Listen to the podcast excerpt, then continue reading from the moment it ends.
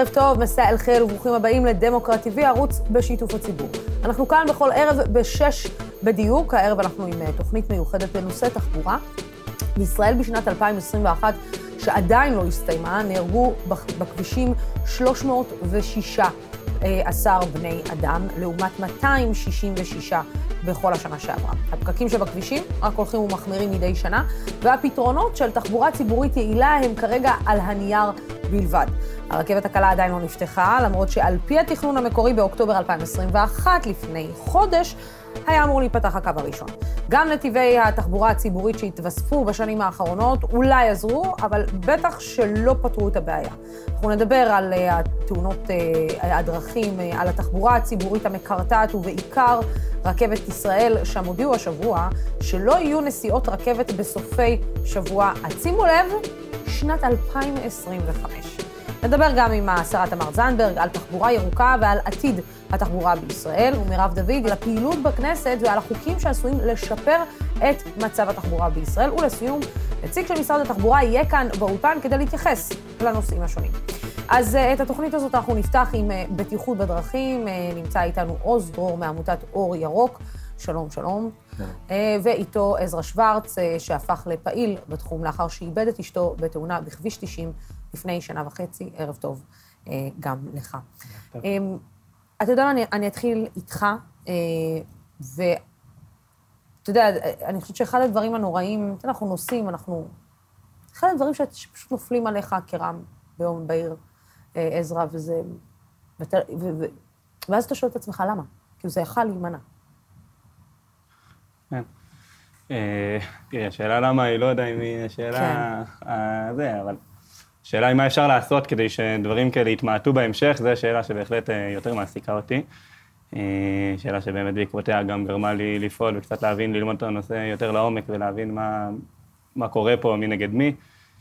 אה, התחושה הכללית באופן כללי היא שאין מי שבאמת לוקח אחריות על הנושא, ב, ב, כאילו כל גוף מגלגל את האחריות לגוף אחר, כי אף אחד לא, לא ממש יושב על הנושא בצורה כמו שצריך. אה, וגם הרלב"ד, לדוגמה, שתפקיד שלו לכאורה זה זה, הוא כל שנה מקצצים אותו עוד ועוד, וגם הוא באמת לא, לא גוף שמספיק חזק בשביל לקחת את האחריות בצורה הרצינית. אז התשובה, כשאתה שואל מה אפשר לעשות, התחושה היא ש, שאפשר לעשות הרבה יותר מאשר מה שנעשה בפועל, רואים את זה גם במדדים, בגרפים השונים, שאנחנו לא מתקדמים מספיק, אה, ברור. במיוחד ביחס להשוואה למדינות אחרות, אה, שאנחנו רק הולכים ו... ונשארים בתחתית הרשימה כל הזמן של המדינות, אה, לפחות במדינות המפותחות, במדינות אירופה. בקיצור, בקיצור, אפשר לעשות יותר, זה... מה היה באותו יום? אני יכולה להחזיר אותך ליום הזה, אם נוח לך לספר? כן, אז רעות, זיכרונה לברכה, הייתה בדרכה לעבודה עם התלמידות שלה, עבדה במחולה, אנחנו גרים במעלה אפרים. בבקעת הירדן. היא נסעה כל יום על כביש 90 לעבודתה. אה, ובדרך לעבודה ירד קצת גשם אחרי כמה ימים שלא היה גשם, והרכב החליק באחד הסיבובים, פשוט הנתיב ממול, בדיוק ברגע שהגיעה המשאית, והרכב התנגש במשאית, וכמובן אה, המוות אה, נקבע במקום. למעשה, כל גדר הפרדה קטנה בין שני הנתיבים הייתה מונעת את התאונה הזאת. כביש, חודש אחרי, לאחר מכן, קרצפו את הכביש מחדש, גירדו אותו ועשו מחדש כביש. אם זה היה קורה קצת לפני כן, אולי הרכב לא היה מחליק. טיפול כמו שצריך בתשתיות, בהחלט היה מונע את, ה, את התאונה המיותרת הזאת. אה, שאגב, יש לא מעט תאונות כאלה בכביש 90. שבועיים... כביש 90 הוא כביש בעייתי, בלי שום קשר. כן. שבועיים לפני כן, תלמידות שלה, אה, רכב, של, רכב שלהם הכביש, אחת המורות בצוות נסעה עם מספר תלמידות, הרכב החליק, נתקע בגדר הפרדה, התלמידות והמורה ירדו מיד ברגע שזה קרה, ירדו מהרכב, עברו את גדר ההפרדה שנמצא בצד הכביש, בשנייה שהם ירדו, עברו את הגדר, באה המשאית והתנגשה ברכב, מאחה אותו לחלוטין. בנס לא קרה שם שום דבר, כי הם בדיוק עברו את הגדר, אבל מול העיניים שלהם הרכב נמח לחלוטין, אה, והם וואו. היו בהחלט בשוק מזה. אה, עוז, אתה יודע, אני, זה כמו שעזרא אומר, זה, אפשר למנוע את זה. כן. זאת אומרת, זה לא שאי אפשר למנוע את זה. כן. אתה יודע, אני, אני, אני מסתכלת על המספר, 316 בני אדם. 316 בני אדם. זה הרוג ביום. זה, זה הרוג ביום. כל יום. עכשיו, אתה יודע, אני אומרת, בטוח בממוצע, לפעמים אנחנו שמים חמישה הרוגים ביום, שלושה הרוגים ביום. הרי אם זה היה קורה בפעילות טרור, זה היה פותח מהדורות. זה היה פותח את העיתונים. אני פשוט, למה אני משתמשת בטרמינולוגיה הזאת? כי כשהייתי בקורס לנהיגה מונעת, זה בדיוק מה שאמר לנו המורה שם. אמר לנו, הרי, הרי, אם, הרי כל יום יש הרוגים, שלושה, ארבעה הרוגים, הרי זה ברור לכם שאם זה היה משהו אחר, אז כולם היו מדברים על זה, אבל זה כאילו הפך להיות שגרה. למה זה הפך לשגרה? כי כש, כשמדברים על תאונות דרכים, מי אשם? הגורם האנושי, אומרים שהנהג אשם. כשבאה הממשלה, משרד התחבורה והבטיחות בדרכים, ואומר, במשטרה, אומרים, אה, אנחנו לא אשמים, מי שאשם בתאונה זה הנהג. הוא שתה, הוא נרדם, הוא סימס, בהיסח דעת, קרה משהו, הוא אשם. אחד, הם קודם כל מנקים את עצמם מאחריות, הם מעבירים את לא. האחריות קודם כל לנהג עצמו. ושניים, גם הציבור כבר התרגל ומבין שאם הוא אשם, אז הוא גם לא מבקש ולא דורש מהממשלה לקחת אחריות. זאת אומרת, הוא מוטמע בנו. ואם, כמו דיברת על פיגועי טרור, אם היה פה כל יום הרוג מפיגועי טרור, אז אני מעריך ששר הביטחון בא והיה נותן איזשהו דין וחשבון לעם, ומסביר מה עושים, ומוסיפים תקציבים, והמדינה הייתה נזעקת, אבל כשמדובר בתאונות דרכים, אנחנו לא שומעים את uh, שרת התחבורה והבטיחות בדרכים, אני לא מפיל עליה כמובן את כל האחריות כרגע, היא דברים מאוד חדשים, אבל בוא. אחורה, גם נלך שנים אחור, כאילו זה לא קשור למדינה, כי זה רק הנהג אשם. ואנחנו באים ואומרים, לא, לא רק הנהג אשם, כשאנחנו מסתכלים על המדינות שמצליחות, המדינות המובילות בעולם בטיחות דרכים, למה הן מצליחות ואנחנו שנה אחר שנה לא מצליחים? המדינה לוקחת אחריות. רק, רק, זה רק הולך ועולה, זאת אומרת, מדי שנה, גם מניחה שמתווספות יותר מכוניות על הכביש, נכון. אבל אה, יש יותר נהגים אה, חדשים על הכביש. אבל גם הכבישים שלנו, ההרגשה היא שזה לא נוח, לא נוח ולא בטיחותי לנהוג בהם. חוסר ביטחון, מפחיד אותך. כן. כבישים מפחידים. אני, אני חייבת לא, להגיד, נכון? ובהרבה מאוד כבישים, למשל בדרום, מאוד מפחיד לנהוג. היעדר משילות והיעדר, קודם כל האלימות שבחברה זולגת לאלימות שבכביש. ברור. זה בכלל אין ספק. אבל אנחנו לא רואים משטרות. כשמדינת ישראל יש לה תוכנית לאומית לבטיחות בדרכים, בתוכנית הלאומית צריכות להיות 450 ניידות בכל משמרת, מדן ועד אילת. 450 ניידות בכל משמרת. כיום יש רק 250 ניידות בכל היום. זאת אומרת, יש פה חוסר מאוד גדול במשטרה. אה, אנחנו רואים את זה גם בחברה, בכביש, תראי, רוב האנשים, רוב הנהגים... זה גם עניין של חינוך, זה גם עניין של איך אנחנו מחנכים לנהיגה. כן, אבל... אנחנו גם עם עצבני, בוא נודה על האמת, ישראלים זה עם עצבני. זה לא מדויק, אני אגיד לך נתון שגורם בנתיב בטח בנתיבי ישראל, אמר לי בתחילת שנה, בחודש אפריל, התכתבתי איתו ככה זה, אמר לי, השנה הולך להיות יותר הרוגים משנה אחרת. למה? מה הסיבה? קיצצו השנה בתקציב הבטיחות בדרכים אה, כשליש מתקציב הבטיחות. אמר לי, בקרצוף של הכבישים, גירוד של הכבישים, עשייה של כביש מחדש, אספלט, שעד עכשיו היה 1.1 מיליארד, השנה יש 800 מיליון. הוא אומר, חד משמעית, כתב, כתב לי את זה בהודעה מפורשת. השנה הולך להיות יותר פצועים והרוגים משנה רגילה. והנה אנחנו מגיעים לסוף שנה, ולא מפתיע, יש יותר הרוגים. זה אחד לאחד. אתה יודע, אני כביש 90... גורם בנתיבי ישראל, שהוא אחראי על הדבר הזה, אמר לי, אין לי מה לעשות, אני יודע שזה מה שהולך להיות, אין לי מה לעשות. המדינה לא נותנת את הכלים, שחד משמעית, זה מה שימנע את זה. ההרוגים, עוד הרוג, מספר הרוגים, עוד כמה עשרות הרוגים שביחס לשנה שעברה, זה נטו בגלל הקיצוצים האלה, זה, זה, זה היה על הנייר, זה לא משהו שלא היה אפשר לדעת. זה לא רק התנהגות פרועה שלנו על הכביש, אלא, או של נהגים, או של נהגים חסרי אחריות, אלא זה גם בעצם המדינה שמורידה את זה בתחתית סדר. זה קודם כל המדינה. אנחנו רואים שהמדינה משקיעה, אז, אז הנהג הישראלי הפרוע והמושמץ, בין 2002 ל-2012 מצליח להוריד את ההרוגים ב-50 אחוז. מדינת ישראל באותן שנים, אם אני מחזיר אותך לשנת 2019, 2012, היינו ב-290 הרוגים. מדינת ישראל בין, אפשר לומר, עשרת המדינות הבטוחות בעולם, מדינת ישראל סיפור הצלחה, באמת. ואז יש איזושהי רגיעה, מורידים את הרגל מהגז, מפסיקים להשקיע כסף, או, או מורידים באופן משמעותי, ואז את רואה באמת את הגרף חוזר ועולה, עולה. ואנחנו רואים את אותן אוכלוסיות, אגב, שנפגעות, זה בדיוק אותן אוכלוסיות, זה רוכבי אופנועים, זה ילדים, זה חברה ערבית, זה פעוטות בחברה הערבית, בעיקר זה תאונות חצר. אנחנו רואים זה נהגים צעירים בחברה הערבית, זה נהגי אופנועים בחברה הערבית, זה הולכי רגל.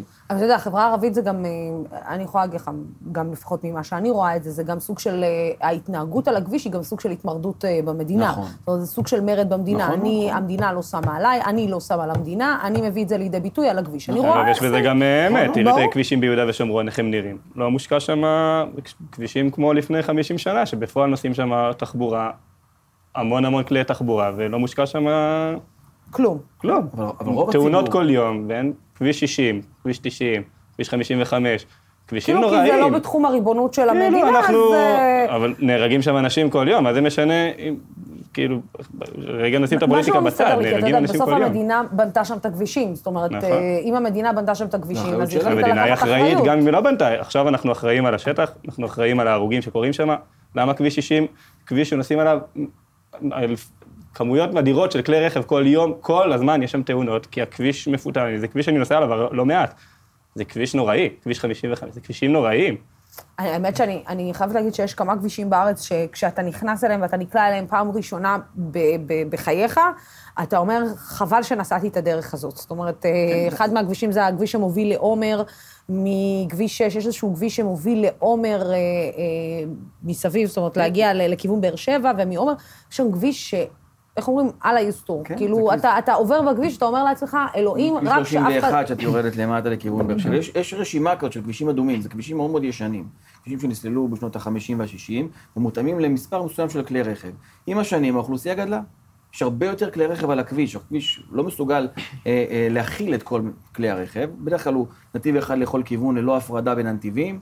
כל הטעות הכי קטנה של הנהג תוביל לסטייה לנתיב הנגדי, תוביל לתאונה אה, אה, חזיתית, שבדרך כלל התוצאות שלהן קשות יותר בגלל המהירות של שני כלי הרכב, אין שוליים. עכשיו, זה כביש שאנחנו יודעים שיהרגו בהם אנשים. אלה המספרים, המספרים לא, לא טועים. כביש 90 זה כביש שנהרג בו אדם בחודש. 130 בני אדם נהרגו בעשור האחרון, 13 בשנה, אדם בחודש. לצערי, גם בעשור הבא ימותו שם מעל 100 איש. אלה, זה הסטטיסטיקה. המדינה צריכה לבוא ולתקן את הכבישים האלה, לשים הפרדה.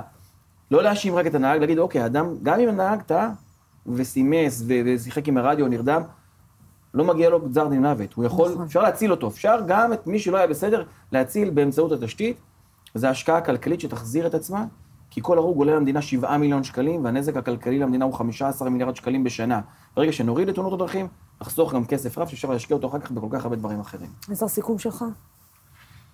אני רוצה להגיד שאפשר לעשות הרבה יותר בהקשר הזה. אה, לדעתי חייבים את התכלול של הדברים, של כל הגופים. הב- הבעיה המרכזית בתחום הזה, שכל גוף לא לוקח אחריות, חייבים לקחת את הגוף המרכזי שיתכלל את הדברים, שיגיד, אתה אחראי על זה, ואם אם קורה משהו והוא לא עומד ביעדים שלו, הוא לוקח אחריות. אה, זה לא עוזר רק להקים גוף ולא לתת לו שום אחריות גם. אם, אם הוא לא עומד ביעדים שלו, ואז הגוף לאט לאט נחלש, רואים שאין הצלחות, אין טעם לתקצב אותו. אז לדוגמה, אם, אם, אם יש לנו את הרלב"ד, צריך לחזק אותו, לתת לו אחריות, לתת לו אחריות, גם יכולת, גם סמכות, סמכות על המשטרה, סמכות על משרד התחבורה, יכולת, אה, יכולת אה, באמת אה, לתכלל את את הדברים. ודבר אחרון שאני רוצה להגיד, זה נושא התשתיות, שכמו שדיברנו עליו כל הזמן, זה, זה מורכב משתי דברים. יש את האחריות של המדינה באמת לתשתיות ולתכלל את הדברים, ולהבין שהתשתיות זה לא דבר שמקצצים דבר ראשון, אלא זה ברור. דבר שמשקיעים בו, ולא כל קיצוץ הכי קטן, אז קודם כל ניקח מהתשתיות כי לא חשוב מה שקורה בפועל. אה, זה דבר אחד. דבר שני, זה האחריות הציבורית שיש לנו. גם בתור ציבור, אנחנו רואים איזה מפגע בכביש, אנחנו רואים, לדווח. יש, יש כתובות לדווח. אה, אגב, שזה שוב חוזר למדינה, שהמדינה צריכה לפרסם מי הכתובת. אנשים, רוב האנשים שאני שואל, אני פוגש לא מעט אנשים בנושא, אין להם מושג. לא יודעים בכלל, לא חושבים בכלל על האופציה לדווח, וגם מי שרוצה לדווח לא יודע למי. צריך לפרסם לאן אפשר לפנות, איך לפנות, כל רשות מקומית צריכה לתת כתובת. אם אני רוצה, לא רק אה, מפגע, מפגע ש... לא רק מפגע, אבל שיש איזה חמור. אם אני חושב שצריך מעבר חצייה פה, כי אני רואה שכל פעם מישהו נדרס, לדווח, פה צריך מעבר חצייה, פה צריך עוד רמזור. אני- יכול להיות, זה לא תמיד הדברים במודעות מספיק בשביל אה, לעשות את זה. אז גם האחריות הציבורית שלנו כחובת הדיווח והיכולת למי לדווח, זה גם אה, נושא מאוד מאוד חשוב, אה, שאני נפגש איתו לא מעט, שלא מספיק במודעות. עוז ועזרא, תודה תודה רבה רבה. לכם, אה, ושלא תדע עוד צער, רק אושר, שמחה ונחת. אמן, אמן, אמן. תודה רבה לשניכם. מי שעוסקת בשנים האחרונות בנושא תחבורה בת קיימא והדרכים שבה ישראל יכולה לתכנן את עתיד התחבורה שלה היא השרה להגנת הסביבה תמר זנדברג. האם ישראל בכיוון הנכון? אני רוצה להגיד אה, שלום אה, לשרת התחבורה, לשרה להגנת הסביבה, אנחנו כבר בנושא התחבורה, אבל עוסקת הרבה שנים בתחבורה.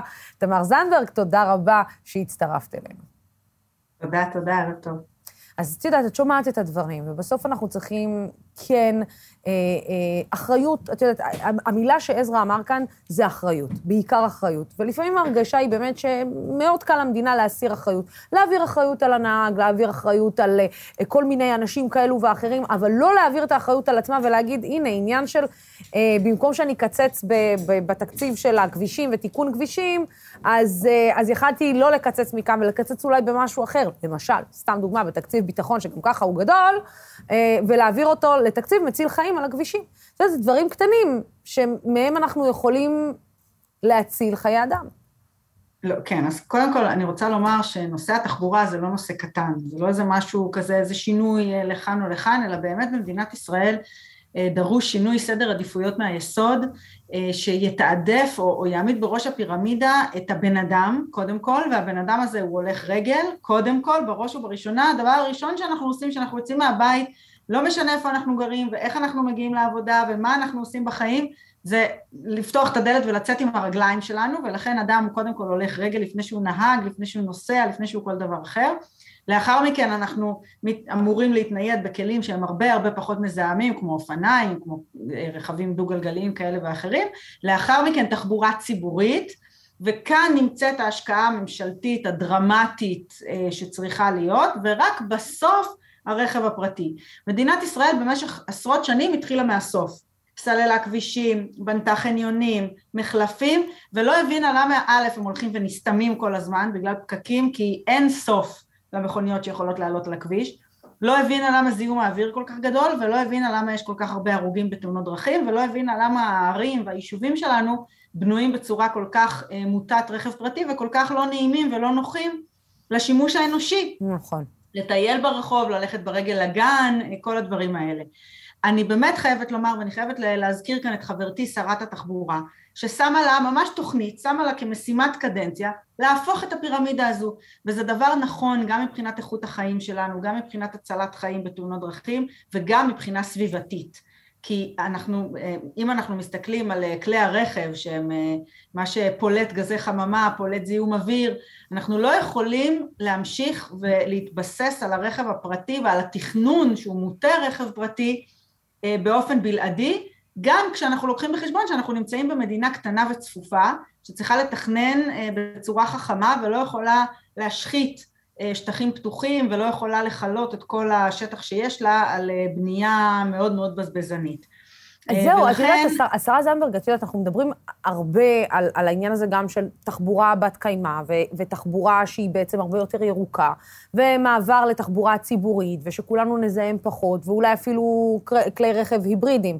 את יודעת, אה, לפני כמה זמן ראיתי אה, שעובדים על חשמל, אבל גם כשאתה עובר לכלי רכב על חשמל, זה אומר שצריך יותר חשמל, זאת אומרת שצריך יותר תחנת כוח כדי לייצר חשמל, זאת אומרת שצריך להפעיל, צריך להביא את המקור אנרגיה הזה מאיזשהו מקום. אז השאלה אם אנחנו לא מכניסים את עצמנו לתוך איזשהו מעגל קסמים, שאיכשהו אנחנו, כנראה משהו בסוף ייפגע. אם זה לא הסביבה, אז זה, אז זה התחבורה, ואם זה לא התחבורה, אז זה הנוחות, ואם זה לא הנוחות, אז את יודעת, זה הכל מתגלגל. השאלה לא, לשכבות, כן, ובדרך כלל מי שנדפק, אני לא צריכה להגיד לך, סליחה שאני משתמשת בביטוי הזה, זה אנשים שאין להם, ואנשים שקשה להם, ואנשים שאין להם... קודם כל, באמת בעידן של משבר האקלים, אנחנו צריכים לשאול את עצמנו איך לעבור לתחבורה ציבורית וחשמלית כמה שיותר מהר. כלומר, לעבור, לזנוח את הרכב הפרטי ולהסתמך הרבה יותר על תחבורה ציבורית, ושהיא תהיה חשמלית. אנחנו העברנו רק לפני פחות מחודש בממשלה, יחד עם שרת התחבורה, אה, החלטת ממשלה דרמטית, שמראה איך התחבורה עוברת לתחבורה חשמלית יותר ויותר, את צודקת שהחשמל לאותה תחבורה חשמלית חייב להיות חשמל מאנרגיות מתחדשות ולא מפחם וגם לא מגז, אלא גם את המעבר הזה אנחנו צריכים לעשות, זה משבר האקלים, צריך להבין את זה, מעצב עבורנו עולם חדש, עולם שבו אנחנו צריכים לשנות את האופן שבו אנחנו מייצרים וצורכים אנרגיה, משנו, לשנות את האופן שבו אנחנו מתניידים, בונים, אוכלים, צורכים, מתלבשים, כל הדברים האלה הם לא, הם לא מקיימים, הם לא בני קיימא באופן שבו אנחנו עושים אותם עכשיו. הצרכנות שמשנה פריטי אופנה מהצד אחד לצד השני של העולם ואחרי זה משליכה אותם לזבל, הצריכה המוגזמת והמופרזת של מזון מהחי שאנחנו מסתמכים עליו, שהוא גם אחראי להרבה מהפליטות ולסבל והתעללות של בעלי חיים, ההסתמכות על תחבורה פרטית, מזהמת, צפופה, הורגת, שממש עולה בחיי אדם, כל הדברים האלה, אם נשנה אותם, אנחנו גם נתמודד טוב יותר עם, עם משבר האקלים ועם הפחתת הפליטות, שזה אולי הנושא שכל העולם מדבר עליו, אבל גם אנחנו נספק חיים יותר טובים לעצמנו. אה, וזאת הנקודה המאוד חשובה, ובמובן הזה, אם נסתכל על, על המעגל המקיים הזה, אז אף אחד לא נפגע, וזה היופי שבזה. כי העולם היום, את יודעת, חזרנו השבוע, משבוע שעבר, מוועידת האקלים בגלסגו, העולם מדבר על מעבר, לא רק על מעבר לכלכלה מאופסת פחמן, אלא מעבר צודק לכלכלה מאופסת פחמן. מעבר שלא מגדיל את הפערים החברתיים, אלא להפך, מצמצם אותם. היום העולם קרוע בין המדינות המפותחות שפולטות אה, גזי חממה, לבין המדינות המתפתחות שסופגות את הנזקים של משבר האקלים, בין אם זה באיים שצפויים להיעלם, ובין אם זה באפריקה, ובין אם זה כאן אצלנו במזרח התיכון. כך ש... ההתבוננות גם גלובלית וגם צודקת על העולם החדש הזה מחייבת אותנו אה, להבין שזה לא רק הדבר הנכון לעשות מבחינה סביבתית, זה גם הדבר הנכון מבחינה כלכלית וחברתית. את יודעת, אה, השאלה היא עד כמה אנחנו, את, את בטח גם עומדת בפקקים, בדיוק, אה, בדיוק כמוני וכמו כל אחד. והשאלה, את יודעת, אני, אני שואלת את עצמי, איך הגענו למצב הזה, שזה נהיה פשוט בלתי נסבל. זאת אומרת, למה הגענו למצב שהכל נדחק לתוך צוואר בקבוק אחד תרתי משמע, אה, שבו אה, אנחנו לא ממש עם תחבורה ציבורית אה, שעובדת, אנחנו לא ממש עם אפשרות להיות בלי האוטו שלנו, אנחנו אחרי קורונה, אנחנו, את יודעת, כאילו, גם חלק מהעניין הזה של לשמור על הסביבה או לא, פשוט הבנו שבקורונה כן אפשר לעבוד מהבית, אבל אנחנו כן חוזרים לעבוד בתוך המשרדים. זאת אומרת, הכל נדחס כזה לצוואר בקבוק. ש, שבמקום להסיק מסקנות מאיזושהי תקופה שהראתה לנו שאפשר להתנהל קצת אחרת, חזרנו לא אחורה, חזרנו כאילו, פשוט קרסנו עוד הפעם. אני, אני, אני הילודה בעלייה, את יודעת, אני, אני מסתכלת על כל מה שקורה, אה, על, על, על, על הזמן שלוקח לי להגיע אה, לעבודה. את יודעת, אפילו התמונה הזאת שיש לנו עכשיו כרגע באולפן, זה, אין שעה ביום שאין בה פקק במדינת ישראל. אין. זה... נכון, וזה זה בדיוק, זה בדיוק העניין. דיברתי קודם על משבר האקלים, שבו אי אפשר להמשיך ולעשות גם וגם. אי אפשר להסתמך באופן בלעדי על הרכב הפרטי ולחשוב שאנחנו נוכל לא לעמוד בפקקים, לא לאכול את הזיהום ולא חס וחלילה להיפגע בתאונת דרכים, ואולי אפילו, אה, אנחנו יודעים שיש אה, כ-350 הרוגים בתאונת דרכים בישראל מדי שנה ועוד כמה אלפי פצועים. כלומר, אה, וכאן המפתח זה השקעה דרמטית בתחבורה הציבורית. וההבנה שגם אם נסלול את כל הכבישים שבעולם ונחלה את כל השטחים הפתוחים שלנו ונעלה עוד ועוד מכוניות על הכביש, המכוניות תמיד ימלאו את הכבישים ואת המחלפים. להסתמך על הרכב הפרטי זה לא בר קיימא, אנחנו חייבים לעבור למערכת הסעת המונים שתהיה איכותית ומצוינת ובאמת בשנים האחרונות יש לנו פה באמת השקעות אדירות, בין אם זה הרכבת הקלה באזור גוש דן, בין אם זה המטרו שמתכננים אותו, בין אם זה הרכבת באמת לכל חלקי הארץ. ובסופו של דבר הפתרון הוא התבססות על תחבורה ציבורית, אגב עם קישוריות, עם העובדה שאנחנו נוכל לרדת מהרכבת או מהאוטובוס ושם לקחת אוטובוס אה, נוסף שיביא אותנו למחוז חפצנו, או להשתמש ב... ב אה, ללכת ברגל, או להשתמש באופניים, או באיזשהו אמצעי אה, אחר. כלומר, וזה האחריות שלנו. אחריות המדינה היא לספק את הפתרון הכולל הזה, פשוט מתוך הבנה שאם נסלול עוד ועוד כבישים ונעלה עוד ועוד מכוניות על הכביש, לא נוכל להמשיך כך. זה, זה, לא, זה לא יחזיק, פשוט מאוד. כן, את יודעת, אני כל הזמן נותנת את הדוגמה של ניו יורק. אי קטן, שיש בו, שנכנסים ויוצאים אליו שמונה וחצי מיליון בני אדם ביום.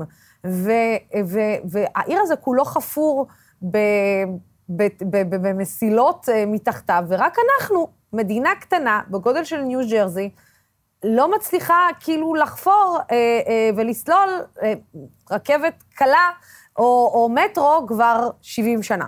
שזה כן, לצורך, זה, זה קצת הזיה. יש הרבה השוואות, יש הרבה השוואות להרבה מקומות בעולם, יש לצערי הרב הרבה מדינות בעולם שהתחבורה שם כבר בפתרונות הרבה יותר מפותחים אה, מאיתנו. אה, אני חושבת שבאמת אנחנו אה, מצטרפים לעולם הזה מאוד מאוד באיחור, אבל אנחנו מצטרפים אליו וחשוב שאנחנו מצטרפים כמובן, אליו. כמובן, כמובן. זה באמת אחד הדברים החשובים ביותר שאפשר לעשות. אני רק אוסיף שפתרונות תחבורה ציבוריים כאלה בכל העולם הם פועלים שבעה ימים בשבוע. וזה חלק מאוד מאוד משמעותי מהאירוע פה, זה גם לראות שהתחבורה הזו באמת מהווה תחליף אמיתי לרכב הפרטי, ואיך אפשר לעשות את זה, וזה אה, גם אה, סיטואציה שהיא ייחודית לנו ושצריך לפתור אותה. כן, השרה תמר זנדברג, תודה רבה לך אה, על השיחה הזאת, ונקווה ש... בפעם הבאה שאנחנו נדבר איתך, אה, מצבנו יהיה קצת אה, יותר טוב. כל יום אנחנו מתפללים לעלות על הכביש בלי... אמן, בדיוק. נשתפר כן, מדי יום. נשתפר תודה. מדי יום. תודה רבה לך, השרה זנדברג. תודה רבה. כן, אה, מה מצב התחבורה הציבורית בישראל, למרות ניסיונות והבטחות רבות של הממשלות השונות? הרכבת הקלה עדיין לא פעילה, וכרגע רק מייצרים יותר פקקי תנועה באזור המרכז. רכבת ישראל עובדת בתפוסה לא מלאה, ועם הרבה מאוד שינויים בשל עבודות תשתית, ונראה שהחזון של הפיכת ישראל למדינה מערבית מתוקנת מבחינת תחבורה רחוק מאוד ממימוש. כדי לדבר איתנו על נושא התחבורה הציבורית, נמצא איתנו מקס מורוגובסקי, יושב ראש ארגון תחבורה בדרך שלנו. שלום, שלום לך. שלום לזה. אז תגיד לי, איך הגענו למצב שתל אביב היא פקק אחד גדול? איך פתאום ממצב שצריך לעבוד רק על קו אחד, פתאום כל תל אביב נפתחה, הפכה להיות אתר בנייה אחד גדול, שאתה לא יודע איך אתה נכנס אליו ומאיפה אתה יוצא ממנו. אה, האמת, אה, אני יכול לחלק את זה באמת, נראה לי, לשני אספקטים. אה, קודם כל, אנחנו, זה לא סוד שאנחנו נמצאים בחוב תשתיתי מאוד גדול, וזה מתחבר מאוד למה שגם אמרת קודם בשיחה עם השרה, שבזמן שמדינות אחרות חפרו ערים שהם מטרופולינים כמו גוש דן, שאנחנו מדברים פה על מטרופולין שאי אפשר אפילו להסתכל על תל אביב כעיר אחת, כי בסופו של דבר אנחנו לא מדברים על תל אביב כתל אביב, אלא על אה, מטרופולין גוש דן שהוא בערך כארבעה מיליון תושבים. אה, אנחנו נמצאים בחוב התשתיתי, וכרגע כשמנסים לסגור את החוב התשתיתי בבת אחת, וגם חופרים קו רכבת קלה, וגם עושים פרויקטים של מהיר לעיר של נתיבי איילון, וגם עיריית תל אביב גם אה, ואנחנו מאוד מעודדים את זה, גם סוללת שבילי אופניים בין היחידות, אה, אה, בין היחידות בגוש דן. אז אנחנו מוצאים את עצמנו באמת בהרבה מאוד עבודות, אבל אני חושב ש, שהעבודות זה לא הבעיה, זה לא מה שיצר את הפתקים. צריך להסתכל פשוט על כמות, כמות הנסועה שיש ברכב הפרטי, ולצערנו אחרי הקורונה, אה, כמות המכוניות הפרטיות בכבישים עוד יותר גדלה, ואפשר לראות את זה, לדעתי מדובר על איזה 27-30 אחוז, אני לא זוכר במדויק את המספרים, אבל אה, סדר גודל כזה. אבל מקס, אה, תסכים איתי, תסכים איתי שזה, שזה קצת החמיר ממש אחרי הגל השלישי. של הקורונה, הגל הרביעי, זאת אומרת, משהו קרה אחרי הגל הרביעי או השלישי, אני כבר לא זוכרת איזה כמות הגלים שעברנו בקורונה, אבל משהו קרה אחרי שפשוט אה, הפך את זה לבלתי נסבל. זאת אומרת, משהו קרה בתקופת זמן המאוד מאוד קצרה הזאת, שפשוט זה, זה נהיה בלתי אפשרי לעלות על הכביש. אין שעה ביום שאתה עולה על איילון, שאיילון לא פקוק, ואני נוסעת לאיילון לאורך, אם זה מוקדם בבוקר, ואם זה באמצע היום, ואם זה מאוחר בערב, הכביש הזה כל היום פקוק. הרי זה לא הגיוני, זה אמור להיות כביש מהיר. אני, אני אגלה לך סוד, הוא ימשיך להיות פקוק, ו... אני חושב שהפתרון, וכאילו כל, גם כל מי ש, שתשאלי אותו יגיד לך, הפתרון הוא לא לפתור את הפקק בנתיבי איילון לכולם, הפתרון הוא לספק לך אלטרנטיבה, נכון. כדי כדי שלא תצטרכי אה, בשעות העומס, אה, ושתהיה לך אפשרות לא, אה, לא לנסוע על איילון, אה, אלא תוכלי להיכנס בתחבורה ציבורית, תוכלי להיכנס בכל אה, מיני דרכים אחרות, שיקבלו עדיפות על פני אותם רכבים פרטיים שעומדים, שעומדים אה, בפקקים. בפקק. כי אי אפשר, להת... כן, כי אי אפשר להתעלם מזה שמקדם המילוי של הרכב הפרטי הוא בערך 1, כאילו 1.1, זאת אומרת, נכון. זה בן אדם אחד ברכב. עכשיו, אם, תיסעי, מספיק לנסוע ב... אה, לא יודע אם את מכירה את הנתיב, נתיבי התחבורה הציבורית, הציבורית היחסית ספורים שהיום נכנסים לתוך תל אביב, למשל הנתיב המהיר אה, וכולי. אם תיסעי באוטובוס ליד ותסתכלי לתוך החלונות של המכוניות, את תראי נהג אחד ברכב, אין כמעט מקדם מילוי למכוניות. אה, עכשיו, אפשר לחפש באמת פתרונות קסם, אבל אין פתרונות קסם, זה, זה העניין. בסופו של דבר צריך להשקיע השקעה מסיבית בתחבורה הציבורית, ולא רק השקעה ארוכת טווח, כמו שעושים עכשיו אה, על הרכבות הקלות, על המטרו והכול, חייבים לעשות גם השקעות, השקעות טקטיות, אוקיי? חייבים ברמה של דלי וצבע, אוקיי? דלי וצבע, לצבוע נתיבי תחבורה ציבורית איפה שאפשר, שייתנו את היכולת לתחבורה הציבורית לנוע בצורה רציפה, כדי שאנשים יראו, אוקיי, הנה, יש לנו... בוא, אבל מקס, אני ראיתי מה הולך בכביש 5 אה, בסוף אה, שבוע האחרון. אנשים, כאילו, יש כביש תחבורה ציבורית. יש אנשים שעומדים בכביש ומחכים בפקק, ויש אנשים שפשוט חותכים את הנתיב של התחבורה הציבורית, ואתה יודע, חותכים עליו ונוסעים. אה, אז אני יודעת שיש אמצעי אכיפה, אבל עדיין, זאת אומרת, זה גם עניין של חינוך של הציבור להבין ש... זה תלמד לנהוג איפה שאתה צריך לנהוג, ואם אתה צריך להיתקע בפקק, תיתקע בפקק, ותן לאנשים אחרים שכן מנצלים את התחבורה הציבורית, לעבור ו- ו- ו- ולקבל את הפלוס הזה לפחות. בקווים שכן עובדים. תראי, אחת מהדרכים של חינוך זה באמצעות אכיפה. אה, אני לא, לא שוגה באשליות אה, שאנחנו נקום מחר בבוקר ונהפוך להיות עם נימוסים שוויצריים, אוקיי? זאת אומרת, אחת מהדרכים באמת לחנך את הציבור, ואנחנו רואים את זה הרבה, במידה ונתיבי התחבורה הציבורית יצולמו על ידי מצלמות, ו... וזה לא קורה היום, כן? זה לא קורה היום. זה... היום למשל, אם אני אתן דוגמת הנתיב תחבורה ציבורית שנכנס מדרום לתל אביב, אני מדבר על הנתיב שמתחיל בסביבות מחלף קולות, שם אזור ראשון, האכיפה קורית רק באמצעות אה, אה, שוטרים, משת... אה, שוטרים על רכובים על אופנועים. עכשיו, אין מספיק תשומות לזה, אי אפשר, אפשר להסתמך על, על אכיפה כזאת, האכיפה צריכה להיות אוטומטית על בסיס, על בסיס מצלמות, והטכנולוגיה קיימת, כן? עכשיו אפילו מנסים עכשיו, לפי מה שאני יודע, אפילו חברת נתיבי איילון בוחנת טכנולוגיה שתדע אפילו לאכוף בצורה אוטומטית את הנתיבים המיוחדים, את נתיבי, הנתיבים רבי התפוסה. זאת אומרת שהיא תוכל לבדוק האם באמת, אם יש למשל נתיב של 2 פלוס או 3 פלוס, כמו למשל שיש בין, בין נתניה לתל אביב וכו', אה, שהמצלמה תוכל לספור גם את כמות המכוניות, ו, אה, סליחה, את כמות הנוסעים, ואפילו לאכוף ברמה כזאת. אבל אכיפה, אכיפה, אכיפה, אין, אין משהו אחר. אין משהו אחר בסופו של דבר. כי אכיפה קבועה, שאנשים ידעו ש, שבמידה והם ייסעו בנתיב תחבורה ציבורית, שהוא לא בשבילם, הם יצולמו ויקבלו דוחות הביתה, לאט לאט הם ילמדו, אם זה לא הולך, כן. ב, אם זה לא הולך בצורה, בצורה של התחשבות. כן, אה, מקס, אה, תודה רבה לך על השיחה הזאת. אה, אכיפה, אכיפה, אכיפה. כנראה רק כשכואב לנו בכיס אנחנו מתחילים להבין ולהפנים עד כמה, וחבל גם שלא ניצלנו את הקורונה בצורה יותר טובה, ולא רק לתקן את הכבישים, ואז נגמרה הקורונה ונשארנו עם התיקון של הכבישים. תודה רבה לך, מקס, על השיחה. תודה. עכשיו אנחנו נדבר גם על תחבורה וחקיקה, ונבדוק האם באמת יש הבדל מהותי בין הממשלה הנוכחית והקודמת אה, בעניין הזה. ואיתנו נמצאות מירב דוד, סמנכ"לית לובי 99. שלום, שלום לך, מירב. אהלן, לוסי, מה העניינים? בסדר גמור. אז מירבי, בואי תנסי רגע שנייה אה, להגיד לי האם באמת ישנו הבדל בין הממשלה הזאת לממשלה הקודמת בכל מה שקשור לחקיקה, כי אנחנו, הנה, אנחנו שמענו את המרואיין הקודם שלנו שהוא אומר, אכיפה, אכיפה, אכיפה.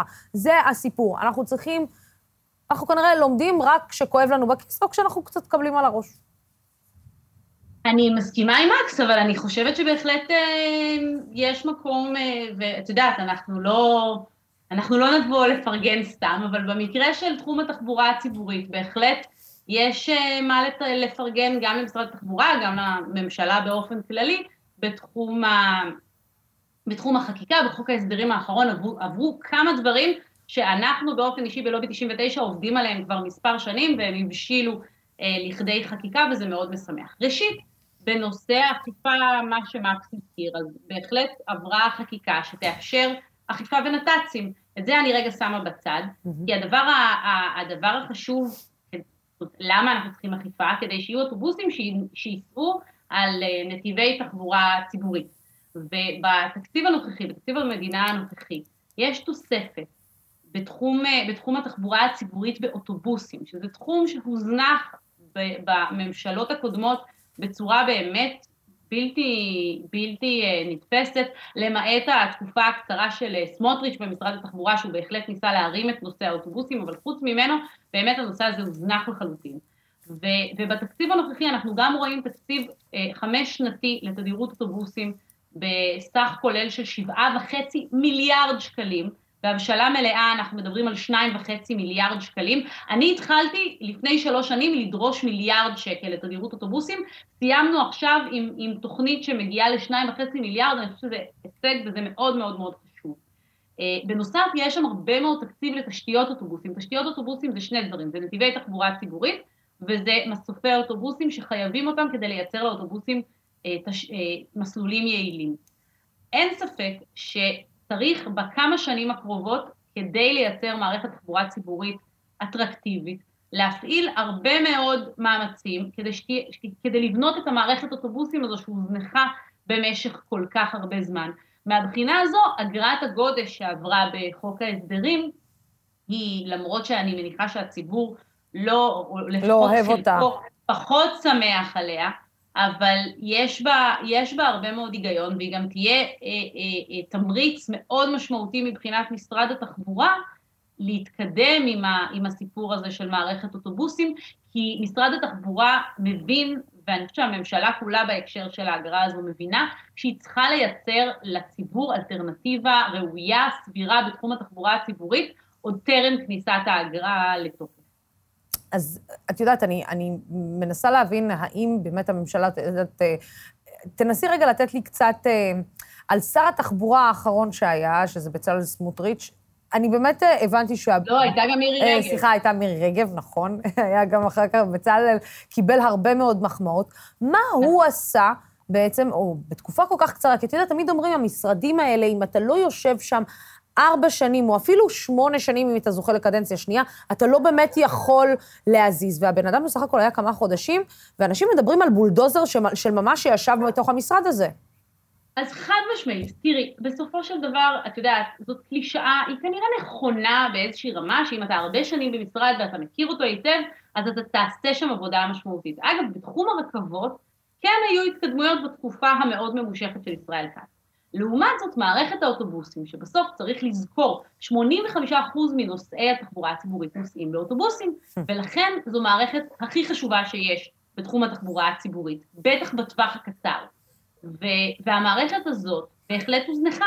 מה שסמוטריץ' עשה, זה בין היתר דחף את המערכת הזו לראשונה מזה שנים לאחר ההזנחה הזו, פרויקט הדגל בהקשר הזה, אפרופו מה שהמרואיין הקודם אה, מקס אמר, זה הסיפור הזה של לסמן נתיב תחבורה ציבורית על נתיב קיים. כביש, כביש 2, הכניסה לתל אביב מכיוון אה, נתניה, חדרה וגם כביש 20, לילה אחד, לפתע, סומנו כנתיב אה, תחבורה ציבורית, ותחבורת האוטובוסים עליהם, התדירות שלה גדלה, גדלה לצורך, אה, לצורך אותו פרויקט. ופתאום אתה רואה שההגעה מנתניה לתל אביב יכולה להיות מהירה, גם באוטובוס. והייתה הרבה ביקורת ציבורית בהתחלה, וזה היה לא פשוט. והשר לשעבר סמוטריץ' עמד בביקורת הציבורית, אמר למפגינים שבאו למנכ"לית משרד התחבורה דאז, קרן טרנר הביתה, אמר להם בואו תפגינו אצלי בקדומים, נראה אתכם. אה, קרן טרנר היא, היא פשוט שכנה של, כן. של הנוסעים אה, בנתיב התחבורה הציבורית, ובאמת ספג את כל האש בעצמו.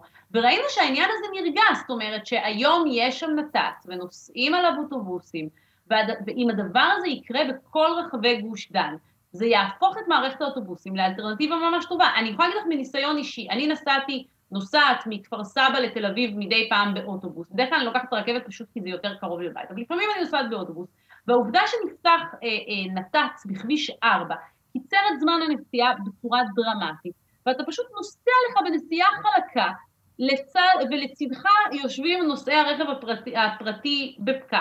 ואת יודעת מה? אין תחושת אה, ניצחון גדולה מזו למי שמקדם תחבורה ציבורית. נכון. אני רוצה לצרף uh, לשיחה הזאת, uh, כמובן, uh, שאת נשארת איתנו.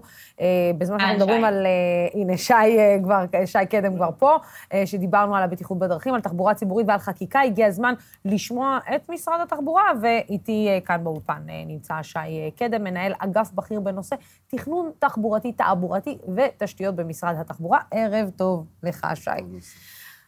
שמעת בטח את אה, רוב השיחות אה, שהיו כאן. אה, תראה, משרד התחבורה תמיד לא היה, איך נקרא לזה? המשרד האטרקטיבי, התיק בכלל שמישהו בכלל רוצה להסתכל עליו. אם קיבלת את משרד התחבורה, בעצם אמרו לך, סליחה על הביטוי, כן? סתום את הפה ושב בשקט.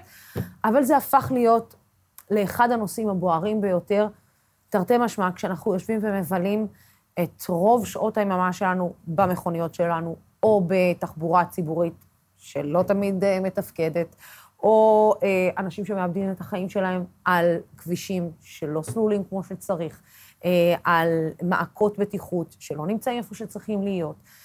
אתה יודע, אתה אומר לעצמך, זה לא יכול להיות שמדינה, ישראל, Start-Up Nation, מדינה שיודעת להמציא דברים מכלום ושום דבר, צריכה לשלם בסוף כל שנה מחיר של כ-300 הרוגים על הכביש. אז קודם כל אני רוצה גם אה, להגיד שמרבית הדוברים שדיברו פה, אני מאוד מסכים עם הרבה מהדברים שהם אומרים. אה, אבל בסוף נושא התחבורה הוא נושא באמת שמקיף אותנו ביום-יום, אה, את כולנו. ככל שהזמן יעבור, כמות התושבים בישראל, התושבים והתושבות בישראל תגדל, והמדינה הזאת צפופה, הנושא הזה עוד יעסיק אותנו עוד יותר ועוד יותר, כי הפער הוא אדיר. וכשרוצים לעצור או לתקן או להשלים את הפער הזה, אז באמת זה לוקח המון זמן, בטח בעולם תשתיתי כל כך מורכב, ויש עוד הרבה מה לעשות. ברור. אז uh, אני מסכים לגמרי עם זה שצריך עוד ויש כברת דרך לעבור, אבל אני חושב שגם נעשו לא מעט דברים בעבר, ונעשים לא מעט דברים היום, בטח עם התקציב הנוכחי, uh, שיכולים בהחלט כן לאפשר לנו להיות אופטימיים יותר. Um, אז אני, כאילו, אני אשמח לענות על דברים יותר קונקרטיים. אז, אז בוא באמת, רגע שנייה, נענה על דברים יותר קונקרטיים. נלך תחבורה ציבורית. איך אנחנו משכנעים אותנו לעלות על תחבורה ציבורית, אתה יודע מה, מעודדים או אה, מפרים את האמון שלנו בתחבורה הציבורית, כי אנחנו אומרים, בואו, אנחנו לא אירופה, אנחנו לא גרמניה שכתוב לי שתי דקות ואני יודע בוודאות שהרכבת תיכנס לתחנה או האוטובוס ייכנס לתחנה 30 שניות לפני. אז קודם כל זה סופר סופר קשה. תחבורה ציבורית, בהגדרה, היא פחות אטרקטיבית. כשאנחנו נוסעים עם עוד אנשים, זה פחות נעים לנו, נורא ברור. נורא כיף ונורא נעים לנסוע באוטו שלך עם מי שאתה אוהב, עם המוזיקה שאתה אוהב ושומע. אמ, ולכן המאבק הוא משני צדדים. כמובן, קודם כל מלהציע אה, אלטרנטיבה יעילה, וגם מירב דיברה, אה, וגם אני היום משתמש, לי זה מאוד נוח להשתמש ברכבת, אני נוסע מרכבת מתל אביב לירושלים. יש מקומות שבהם התחבורה הציבורית מאוד יעילה. יש מקומות שבהם יש דרך מאוד גדולה לעשות. הצד אחד זה קודם כל לשפר את היעילות, ולא סתם גם דיברה על זה מירב, ובתקציב הנוכחי אה, נוספו המון המון תקציבים, גם לשירות האוטובוסים וכמובן לתשתיות המאוד כבדות, רק"לי, מטרו וכדומה. אה, הצד השני הוא באמת פשוט לא תהיה אלטרנטיבה. זאת אומרת, הכבישים, אנחנו לא מרחיבים אותם יותר. Mm-hmm. אין את האלטרנטיבה הזאת של לספק עוד ועוד שירות וקיבולת לרכב הפרטי. ולכן זה לא שהפקקים ייפתרו, וגם הרבה פעמים משתמשים בסלוגן הזה, איך לפתור את הפקקים. בעיית הפקקים לא תיפתר בישראל. מה שאנחנו צריכים לעשות זה לייצר אלטרנטיבה שהיא יותר מהירה, נעימה וטובה. עכשיו... קודם כל, אני... אה, תודה על הכנות. אתה יודע, כי, כי רוב האנשים אומרים לך, כן, צריך זה, צריך זה, צריך זה, צריך זה, אבל אם אתה אומר, אין פתרון לבעיות... בסוף כל מטר אספלט שאנחנו שמים, מעודד בהכרח עוד רכבים לעלות על הכביש. זאת אומרת, אנחנו רואים, יש את המונח ביקוש מושרה. Okay. זה כן. הביקוש הזה של אנשים שכרגע לוקח להם המון זמן להגיע ברכב פרטי, ברכב פרטי לעבודה נניח, אז עכשיו הם עובדים במקום יותר קרוב לבית או משהו כזה. ברגע שאני מפנה את הכביש או מוסיף עוד נתיב, ברור. הבן אדם הזה עולה על, הר... עולה על הרכב ונוסע. ולכן, כמובן שהפתרון הוא לא בתוספת עוד נתיבים לרכב פרטי. אגב, עלתה, עלתה אולי המחשבה להגביל משפחה למספר רכבים מסוים, כי יש אנשים שהם חמש, חמש נפשות אה, בבית, יש חמש מכוניות שחונות אה, בחנייה. עלתה בכלל מחשבה כזאת שלכל תא משפחתי צריך להגביל את כמות המכוניות, במיוחד שאנחנו במדינה קטנה, במיוחד לאור העובדה שאתה אומר, תראה, אז בעולם יש ניסיונות כאלה, גם בישראל, אה, בתקופות אה, קודמות שבהן מחיר הדלק אה, עלה המון, אז הגבילו את כמות הפעמים שבהם רכב יכול לנסוע. זה לא מה שהממשלה היום מקדמת, או מה שהממשלה הולכת אליו, אבל אני גם לא חושב, דרך אגב, שאנחנו צריכים להגביל את כמות הרכב הפרטי. אני חושב שבסופו של דבר אנחנו כן צריכים להציע את האלטרנטיבה, וזה בסדר ולגיטימי שיהיה, אנשים יחזיקו, גם באירופה דרך אגב, היום כמות הרכבים שמחזיקים כל אלף בני אדם, בערך 600 רכבים מחזיקים, זה בעצם כן. רמת המינוע. בישראל אנחנו עובדים על 380 לאלף בני אדם, כלומר, עוד כמות הרכבים שיקנו פה היא עוד הרבה יותר גבוהה. ועדיין באירופה, במקומות שבהם יש יתרון לתחבורה ציבורית, בערים, במטרופולינים, אף אחד לא יחשוב פעמיים לקחת את האוטו שלו ולנסוע. שי, אבל הבירוקרטיה, הבירוקרטיה כאן היא, היא נוראית. זאת אומרת, איך הגענו למצב שב-2021, כאילו, התחילו בעצם את הבנייה עוד לפני 4-5 שנים, אבל איך זה יכול להיות שרק לפני 4-5 שנים התחילו לחפור מתחת לתל אביב? זאת אומרת, התחילו לחפור בכלל, לחשוב על למה זה היה תקוע, פרויקט כזה שכבר שנים בעולם רץ. אצלנו רק בשנת 2015-2014 בכלל התחילו לחשוב על, אה, רכבת קלה. אוי, זה יופי, למרות שבירושלים זה עוד... זהו, אז אני אתחיל מש... יש שני היבטים לאירוע הזה. האירוע הראשון שהמדינה תיעדפה במשך עשורים רבים את הרכב הפרטי. ובעצם זנחה את הפתרונות האמיתיים והמסורתיים. דרך אגב, דיברת קצת על חדשנות. Mm-hmm. בסוף בעולם התחבורה כרגע אין, החדשנות היא נחמדה, אבל היא לא הפתרון. בסוף כנראה שאין לנו ברירה אלא ללכת על המסורת של יצירת רשת הסעת המונים היררכית, כלומר מטרו, רכבות קלות, אה, ואחרי זה מתחת אוטובוסים, ואחרי זה הליכה ברגל. אז במשך שנים הייתה הזנחה מאוד גדולה. וכשב-2012 כבר משרד התחבורה ומשרד האוצר מכריזים על תוכנית אסטרטגית שאומרת, רגע, צריך לעשות שינוי, זה לוקח זמן. האם זה הרבה זמן? אה, רק אני אתן דוגמה, אמרת, שאלת את אה, שרת, השרה להגנת הסביבה על מה קורה בעולם. אז קודם כל בעולם התחילו עם המערכות התחבורה הציבורית האלה הרבה לפני, אה, בלונדון, בניו יורק, מערכות הסעת ההמונים התת-קרקעיות היו הרבה לפני, כשעוד היה פשוט יותר לעשות. אבל היו תוכניות אבל... שישבו על, המס... על, על השולחן במשרד התחבורה היה... הרבה שנים. בגלל העלות הגבוהה של הפתרונות האלה, אני חושב שהיה הרבה זמן עד שהממשלה אמרה, אין מה לעשות, אנחנו מבינים, זה הפתרון. אה, ומרגע שכן עשו את זה, ושוב, אני לוקח כדוגמה את ניו יורק, שעכשיו מנסים להאריך שם קו מטרו, אז אתה רואה שגם לוחות הזמנים וגם התקציב עולה. זה מה שאנחנו רואים בכל העולם, בטח בעולם הדמוקרטי, אה, שבהם פרויקטים בסוף קורים במרחב שבו אנשים חיים וצריך גם להתייחס אליהם, ולכן יש את העיכובים, אבל אני חושב שבסוף זה מייצר גם פרויקטים טובים יותר. כן, אה, בסוף הסינים באים ובונים אצלנו מירב, בסוף הסינים פתרו לנו את כל הבעיות, מתברר. אבל בואי באמת... בוא לא נלמד מהם. כן, בוא לא נלמד, בדיוק, בוא לא נלמד מהם את כל הדברים. סיכום שלך, מירב, אנחנו עתידים באמת, את יודעת, בימינו אנו לפחות, אני עתידה לצאת, לצורך העניין, משכונת הארגזים בדרום תל אביב ולהגיע לצפון תל אביב בסדר גודל נורמלי, ולא להיות על הכביש, לצורך העניין, בערך שעה ורבע? אז אני מציעה לך את ההצעה הבאה. דברי אליי. שי, ותגידי לו ככה, בשלוש שנים הקרובות יש לך זמן לסמן ולבנות נתיב, רשת נתיבי תחבורה ציבורית בכל רחבי גוש דן. יש לו את המפה, הוא יודע איך עושים את זה, זה גם לגמרי לגמרי אפשרי, זה דורש אומץ פוליטי, זה דורש אומץ של הפקידות, כי זה דורש לפעמים עימות עם נהגי הרכב הפרטי, אבל הוא יכול לעשות את זה בשלוש השנים הקרובות. ובנוסף, בחדר ליד שי יושבת רשות אה, תחבורה ציבורית, ולה צריך להגיד שעל נתיבי התחבורה הציבורית המצוינים שהוא, יצ... שהוא יסמן ויבנה בשלוש שנים הקרובות, צריך להציע אוטובוסים בתדירות של כל חמש או עשר דקות. גם התוכנית הזו, ראיתי אותה במו עיניי, היא מוכנה. ולכן רק צריך לבצע. עכשיו אני אומרת רק בשבטי כ... את יודעת, נציגת החברה האזרחית, אני עוד אתגעגע, אני עוד אתגעגע לסמוטריץ', ולי קשה להגיד את זה, מירב. לא, אני רגע, אני... אין ספק שהוא היה שר ביצועיסט, אבל תשמעי, בתקציב הנוכחי, הממשלה הנוכחית, השרה הנוכחית הביאה באמת תקציב מאוד מאוד משמעותי לעולם האוטובוסים. הם באמת צריכים לקח, להרים את הכפפה הזו בכל הכוח עכשיו, ו- ופשוט ללכת תוך שלוש שנים, להפוך, יש דוגמאות לדבר הזה בעולם, להפוך את מערכת האוטובוסים של ישראל, בוודאי באזור אה, אה, הכי צפוף בישראל, למערכת אוטובוסים משובחת. הדבר הזה הוא, הוא בגדר האפשר. נכון, זה מסורתי, זה לא חדשני, אבל זה, אין מה לעשות, בתחום התחבורה זה, זה במידה רבה העניין. העניין הוא שמשרד התחבורה צריך להיות מאוד מאוד מחויב לזה, לחייב לזה את כל הגורמים הממשלתיים, ואת, לוסי, תצטרכי לעלות על אוטובוס, שזה אולי לא כל כך מגניב, ומכרו אין לי בעיה, אין לי בעיה, אין לי בעיה, אבל בואי, את יודעת מה זה לצאת משכונת הארגזים, וכאילו, ואז להגיע לתחנת אוטובוס, ואז לתחנת אוטובוס, אלוהים יודע אם יגיע אוטובוס או לא יגיע אוטובוס. ובואי, אני צריכה להגיד לך, אנחנו לא גר... אני עוד גרה בפאתי תל אביב, אני לא גרה בחלק השווה. למרות שבעיניי זה שווה, אבל זה לא השווה של תל אביב, שאת יורדת ויש לך... מתי פעם אחרונה, לוסי, מתי פעם אחרונה ניסית לעלות על אוטובוס? את האמת, את האמת. את האמת? וואו, לפני הרבה מאוד שנים. לוסי, את צריכה לנסות. העורך נוסע...